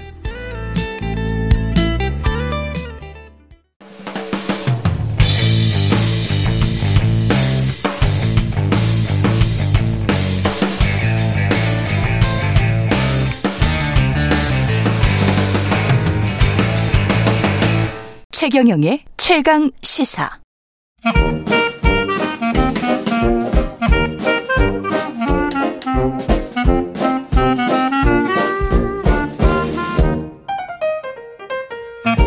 네, 최근의 최강시사 월요일은 경제합시다 코너가 있는 날이죠. 서강대학교 경제대학원의 김영익 교수 나와 계십니다. 안녕하십니까? 예, 안녕하십니까? 예, 오늘은 무역 수지, 무역 적자 이야기를 해야 되는데 그거 하기 전에 지금 뭐 사람들 금융시장에 관심사는 UBS가 예, 예. 예, 크레딧 스위스 CS를 어, 인수 합병하기로 결정을 최종적으로 한 것 같습니다. 그죠? 예, 예. 그렇습니다. 뭐 월요일마다 급한 소식들이 많이 나오네요. 예. 예. 금융시장이 참 예. 예. 예, 그만큼 세계 글로벌 금융시장이 불안하다는 건데요. 음. 말씀하신 것처럼 UBS가 예, 크레딧 스위스를 32억 3천만 달러, 우리 돈으로 하면 4조 2천억이 현재 환율로 하면 조금 넘는 것 같습니다. 4조 2천억. 예, 그거 인수하기로 결정을 했습니다. 예, 그래서 UBS가 이렇게 인수한 거는 예. 스위스 정부뿐만 아니라 미국 정부 힘이 좀 컸던 것 같습니다. 중개 역할이요. 예. 예, 그만큼 글로벌 지금 글로벌 금융 시장이 불안하다는 거죠. 그 연준이 뭐 어떤 작용을 한 겁니까? 예, 아마 연준의 미국 정부의 압력도 있었던 것 같습니다. 압력도 좀 있었어요. 예, 이렇게 예. 만약 저 크리스이스가 파산되면은 예, 지금 미국 금융 시장이 굉장히 불안한데 예. 더 확대될 수가 있을 것 같습니다. 예, 그래서 그런 걸 막기 위해서 여러 가지 그 조치들이 나오는 것 같고요. 예. 예, 그런데 이런 것들이 왜 이렇게 발생하느냐 그 음. 근본 원인을 우리가 좀 따져봐야 될 것 같아요. 왜 그렇습니까? 예, 2008년, 2020년 세경제가 급격한 침체에 두 번 빠졌었거든요. 그랬죠. 예, 그때마다 엄청난 돈을 풀어가지고 해결을 했습니다. 그리고 한 10년 동안 돈 푼 거 아닙니까, 예. 사실? 그래서 예. 돈을 많이 풀다 보니까 음. 위기는 극복했는데 물가가 많이 오르다 보니까 음. 결국 금리를 인상할 수밖에 없죠. 예. 그래서 돈을 풀었다가 줄이니까 다양한 문제가 발생합니다. 어. 그래서 우선 채권 시장에 거품이 발생했다 붕괴되고요. 예. 지금 주식 시장에서 거품이 붕괴되는 과정이고 부동산 시장도 이제 붕괴되는 초기거든요. 예. 그래서 자산가의 거품이 발생했다 붕괴되고 또 채권 가격이 오르니까 실리콘밸리 뱅크 같은데 파산되고 또 여러 가지 금융회사들 부실이 드러나는 것 같습니다. 예. 사실 크레딧 스위스도 금융회사는 신뢰가 제일 중요하거든요. 예. 예, 그런데 여러 가지 투자해가지고 손해 보고 그랬죠. 최근에 그 비밀 고객 명단까지 나가버렸지 않습니까? 예. 그러니까 사람들이 참 많았어요. 예. CS가. 예, 그러니까 저 은행 못 믿겠다. 음. 돈을 인출해 가는 거죠. 음. 예, 제가 학교 다닐 때 금융경제학 시간에 한 교수가 이런 이야기를 합니다. 홍콩의 한 은행이 뱅크런이 있어놨는데요. 그 원인이 뭐였냐면은 사람들이 갑자기 비가 와가지고 비를 피하기 위해서 그 은행 처마 밑에 있었대요. 예, 그런데 그런데 지나가는 그 택시가 아. 그 사람들이 그 은행에 줄 서 있는 거라고 잘못 판단하고 돈 타려고 판단하고 저 은행 망한다. 음. 그러니까 사람들이 우르르 그런 소문이 나면서 다 몰려가지고 그 은행 돈을 찾, 찾으면서 뱅크런이 일어났다는 겁니다. 그 그만- 신뢰 신뢰 얘기라는 예. 거죠. 예. 그런데 지금 여러 가지 저 은행들 금융회사들이 신뢰 이익을 막고 있는 것 같은데요. 음. 예, 그거는 금융 확대에서 축소 과정에서 이제 발생하는 이런 문제가 하나씩 하나씩 드러나는 거고요. 이게 지금 봉합이 됐다고 보더라도 그 실밥이 또 풀어질 가능성. 또 어떤 금융회사에서 이런 일이 발생할지 모르죠. 뭐 그렇습니다. 내부적인 문제가 앞으로도 많이 잠재 있는 것 같고요. 예, 그래서 그런데 뭐 상황이 심각하니까 예. 각국 정부가 정말 빠르게 대처하는 것 같습니다. 음. 예, 미국도 예금 보장 한도가 25만 달러였는데 지금 전액 보장하기로 했고요. 예. 예, 그다음에 스위스 정부까지 이번에 그 은행에다가 천억 달러 가까이 일시적으로 유동성을 제공하겠다. 정부가 이렇게 개입하는 것 보면은 예, 정말 그 정부 대처가 빠르니까 어느 정도 신뢰 이익에는 조금 해소가 돼 가는 것 같은데요. 예, 그러나 근본적인 문제는 남아 있고 이제 다음 문제는 경기 침체거든요. 그렇죠. 예, 자산가의 거품 붕괴됐고 지금 금융회사 어려워지고 아마 올 2분기, 3분기 가서는 지금 미국 경제가 좋다고 그러는데 이렇게 불안하면은 사람들이 소비를 줄이고요. 그렇죠. 기업도 투자 안 하고 은행들도 돈을 덜 빌려주게 되거든요. 음. 예, 그렇다면 아마 실물 위기가 한 번은 하반기에 더 남아 있을 것 같습니다. 자산 가격이 급락했다고 말씀을 하셨는데 예. 미국의 S&P랄지 미국의 부동산을 보면 예. 아직까지 그렇게 많이 떨어졌다 그렇게 느껴지지는 않거든요, 사실은. 예, 그렇습니다. 오른 거에 비해서는. 예, 채권 예. 시장에서는 뭐 금리가 0.5% 10년 국채 수익이 0.5%까지 떨어졌다가 최근 4%까지 올랐으니까 음. 채권 시장은 거의 거품이 붕괴된 것 같습니다. 그 런데 주식 시장은 예, 제가 그 명목 GDP 등 일부 경제 변수로 추정하면은 예. S&P 500이 적정 수준이 한 3,500 정도 나와요. 지금 아. 4,000 안팎이니까 예. 앞으로도 뭐 10% 이상 떨어져야지 적정 수준에 갈 수 있다는 거죠. 예. 예, 그리고 부동산은 더 문제인데요. 예, 부동산을 평가할 때 물가에 비해서 얼마나 올랐느냐, 소득에 비해서 얼마나 올랐느냐, 그렇죠. 뭐 렌트에서 비해 얼마나 올랐느냐, 어. 지나치게 가대평가됐거든요. 미국도 예, 그게 2008년에 미국이 집값이 너무 많이 올라가지고 꺼지면서 위기가 발생했지 않습니까? 예. 예, 제가 평가하면은 미국 집값이 그때 수준보다 물가 소득에 비해서 더 높습니다. 작년 6월부터 하락이 시작했는데요. 이 부동산 가격은 하락 국면은 초기에 지금 접 근해 가는 것 같습니다. 그거는 한국도 마찬가지겠네요. 예, 우리도 마찬가지죠. 예. 우리도 작년 6월을 고점으로 뭐 KB 국민은행 기준에 따르면은 지금 올 2월까지 떨어졌는데요. 음. 우리도 아직도 제가 보기에는 가대평가됐습니다. 우리도 아직도 예. 과대평가됐다. 그래서 요새 저 우리 금융회사들도 예, 사실 부동산 가격이 지난 거 10년간 계속 좋았지 않습니까? 그랬죠. 예, 주식 뭐 최근 뭐 2년 동안 줬다 떨어지고 있고요. 그다음에 음. 금리가 많이 오르니까 일부 금융회사들이 부동산 관련 투자를 너무 많이 했거든요. 예. 그래서 이런 문제가 우리나라에도 드러날 수가 있는 것이죠. 자산 가격의 하락과 더불어서 한국에 또 덮치고 있는 게 그때 뭐 2008년부터 2016년 15년 정도까지 부동산이 장기 하락 국면을 맞았었는데 우리가 예. 그죠? 예. 2010년부터 그랬었군요. 근데 이제 그랬음에도 불구하고 우리가 수출은 좋았어요. 예. 그때는 또 중국이라는 든든한 백그라운드가 있었고. 예. 근데 지금은 수출까지 이러니까 어떻게 보세요, 수출은?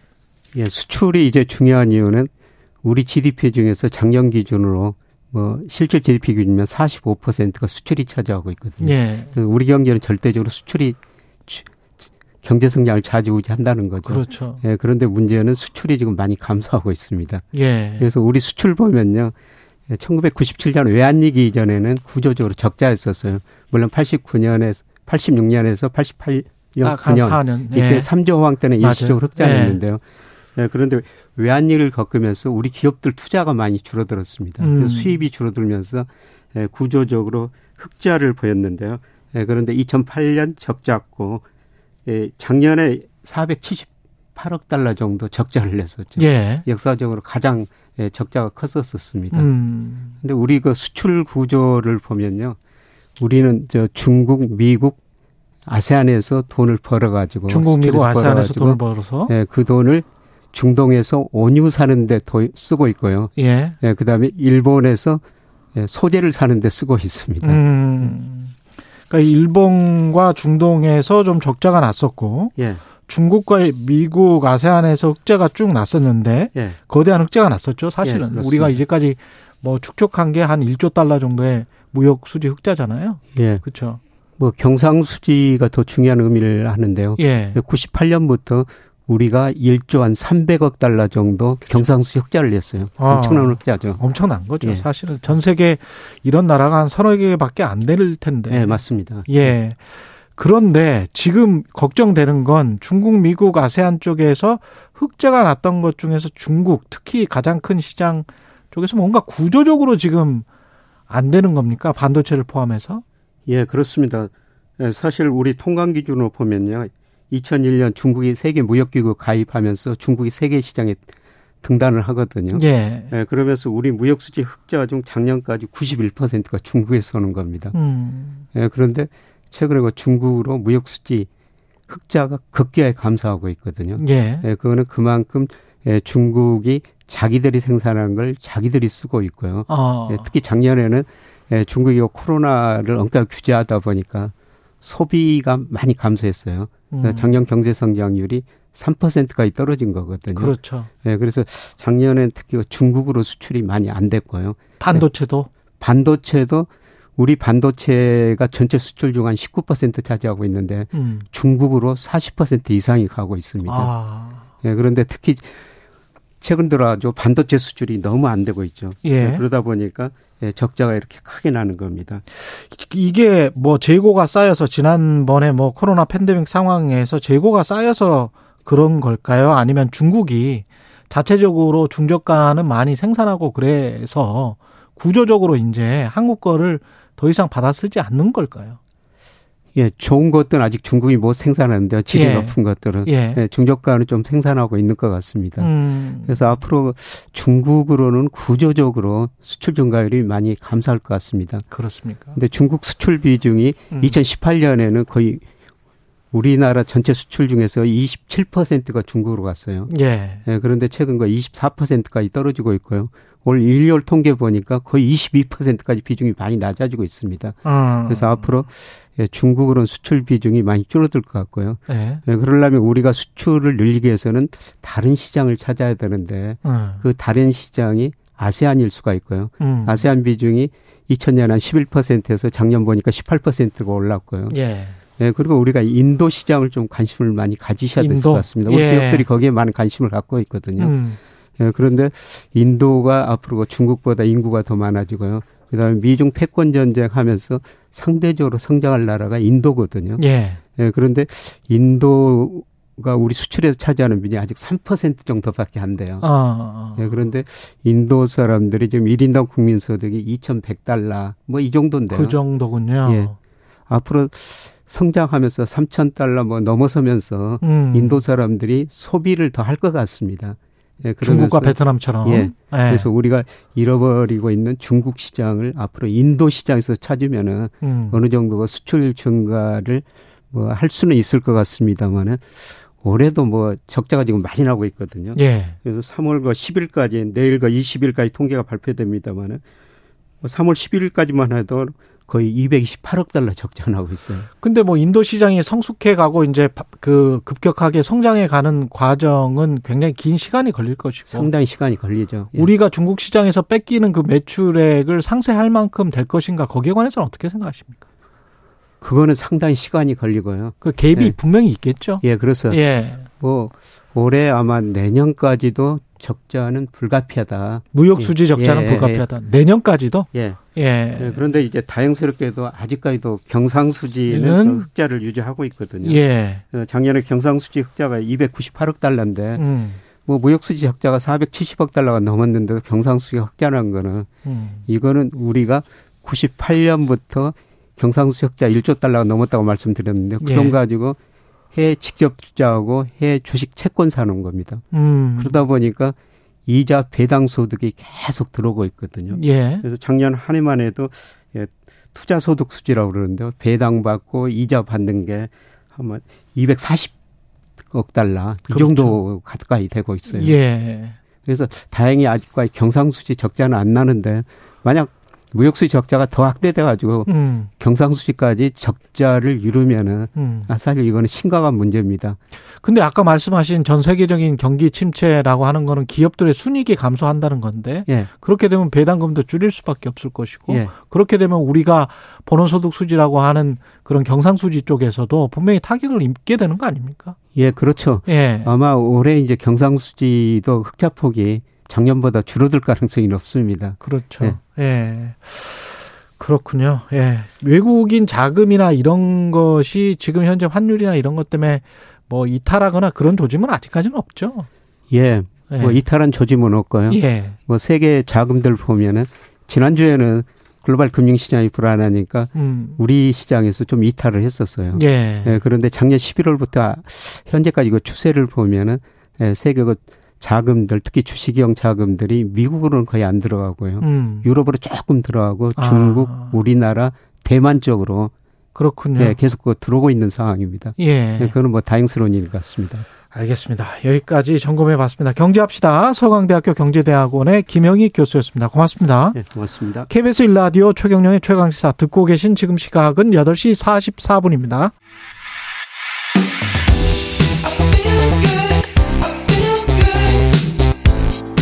세상에 이익이 되는 방송 최경영의 최강 시사 네, 주 최대 69시간까지 근무할 수 있도록 허용하는 근로시간 개편 방안 재검토에 들어갔습니다. 어제 당정은 근로시간제를 최- 제대로 보완하자 이렇게 이야기를 했다고 하는데요. 이른바 MG 노조 새로 고침 노동자협의회 송시영 부의장은 어떻게 생각 하는지 전화 연결돼 있습니다. 안녕하세요. 아, 네, 안녕하세요. 예, 새로 고침 노동자 협의회는 어떤 노조입니까?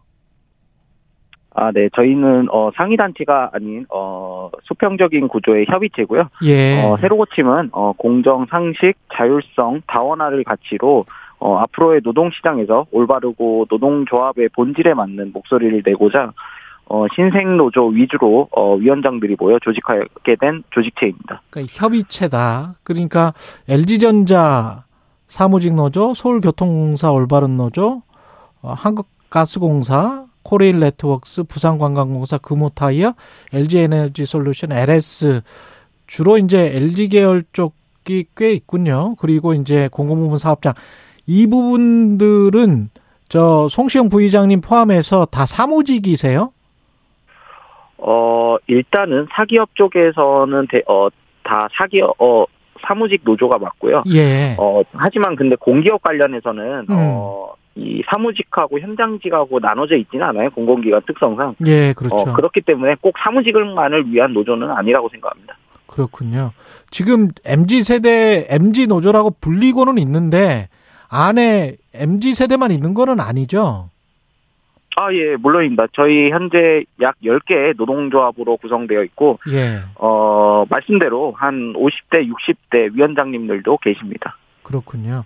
뭐 라이더 유니온 같은 여러 청년 노조들도 있는데 어떤 차별성, 구별이 있을까요? 어, 제가 사실 그 라이더 유니온이나 뭐 여러 청년들 노조에 대해서 대한 뭐 활동에 아, 잘 대해서. 정확히 잘 예. 모르기 때문에 제가 음. 뭐 감히 어떻게 어떻다 이렇게 말을 하기에는 좀 부적절한 것 같고요. 예, 그렇습니다. 어, 예. 굳이 이제 말을 하자면 이제 기존 노조와의 차별점을 말씀드리자면 예. 어, 정치 편향적인 목소리를 내는 것이 아닌 아. 조합 본질에 맞는 노동조합이 낼 수 있는 본질에 집중을 하겠다는 것입니다. 그 노동조합의 임금 복지와 관련된 이런 민생 문제와 관련된 거에 집중하겠다. 직장인들의 민생 문제와 관련된 이렇게 제가 네, 이해하면 맞죠? 예. 네, 그렇습니다. 예. 지금 저 근로시간 개편 논의는 민생 민생 문제 아닙니까? 네, 맞습니다. 어떻게 생각하세요?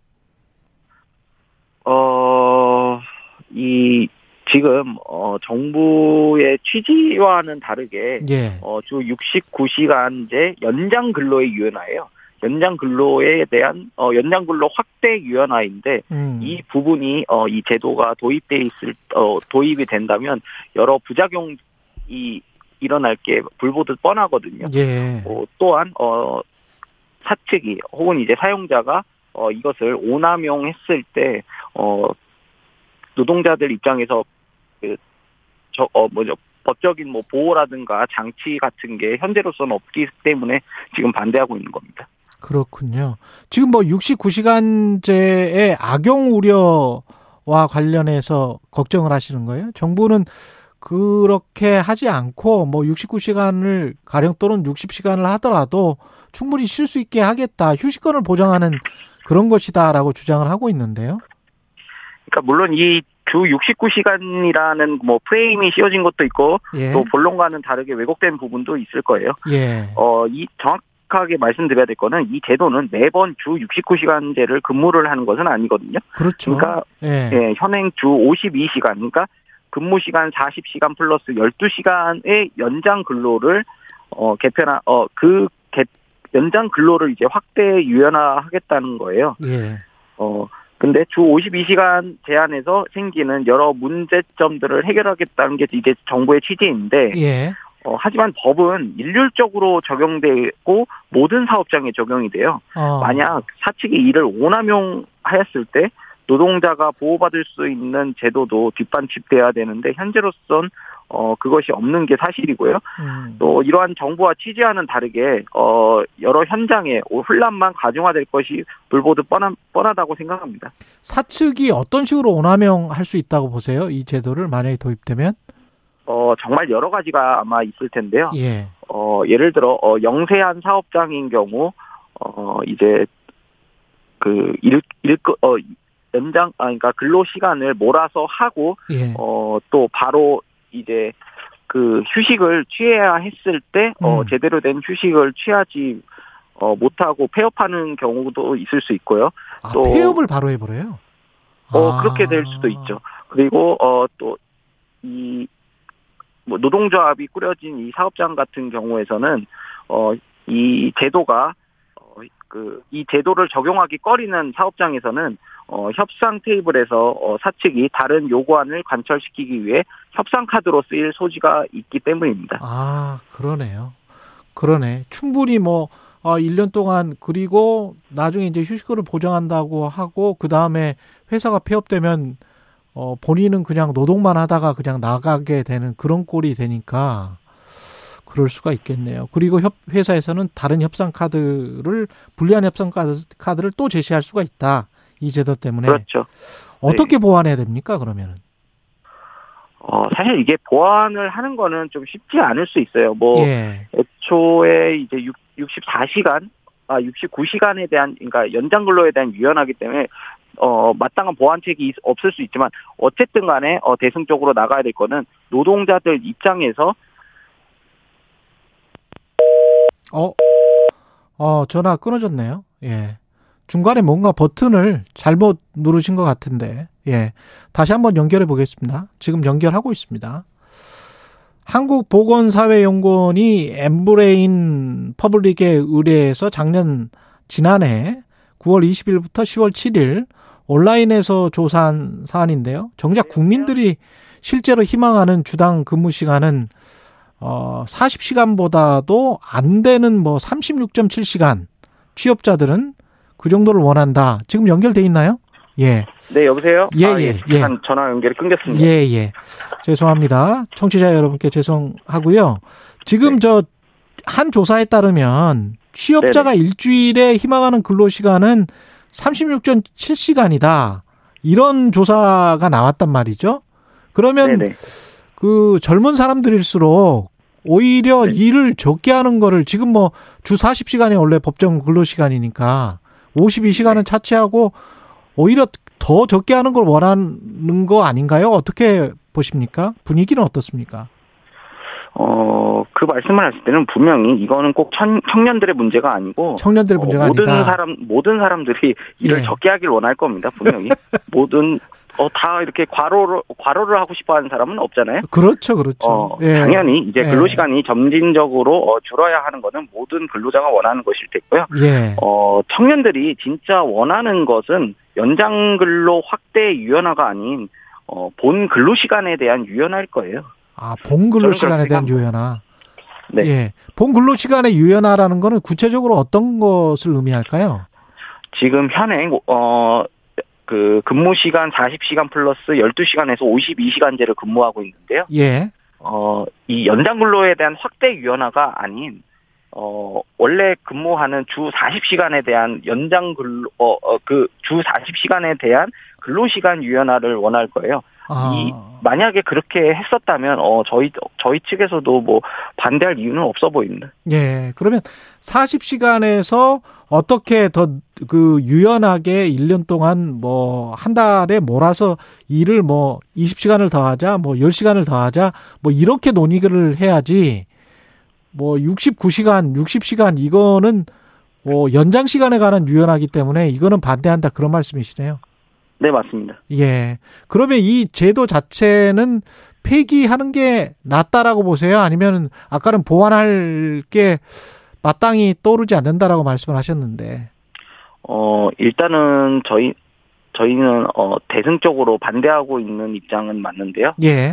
어, 이, 이 제도 이, 이 어, 이것이 이 제도가 분명히 필요한 사업장과 어, 이것을 요구하는 노동자들은 분명히 존재합니다. 예. 어, 그렇기 때문에 어, 이, 저는 개인적으로 생각했을 때 이 제도가 꼭 필요한 사업장에만 일률적으로 적용이 돼야 된다고 생각을 하거든요. 아, 꼭 필요한 사업장에만. 말씀드렸다시피, 예. 네네, 꼭 필요한 사업장에. 음. 어, 이 법이라는 건요, 어, 법을 한 번 도입하게 되면 일률적으로 적용돼서 모든 사업장에 적용이 됩니다. 예. 어, 그렇게 할 경우 이것을 원하지 않는 사업장, 이것이 오히려 불이익인 사업장이 지금 대다수일 텐데, 예. 어, 그 제도를, 어, 악용, 악용을 하면서까지 이 제도를 도입하는 거는, 어, 어떻게 보면 상생의 구조가 아, 니지 아니다. 않습니까? 예, 예. 예, 그렇기 때문에, 어, 꼭 필요한 사업장에, 어, 적용이 될 수 있도록 뭔가 제도적 보완을 해야 되는 게 맞지 않나 한 싶습니다. 20초 남았는데요. 이런 말씀을 정부 여당에게 전달을 했습니까?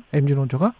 네, 물론입니다. 알겠습니다. 여기까지 듣겠습니다. 새로 고침 노동자 협의회 송시영 부의장이었습니다. 고맙습니다.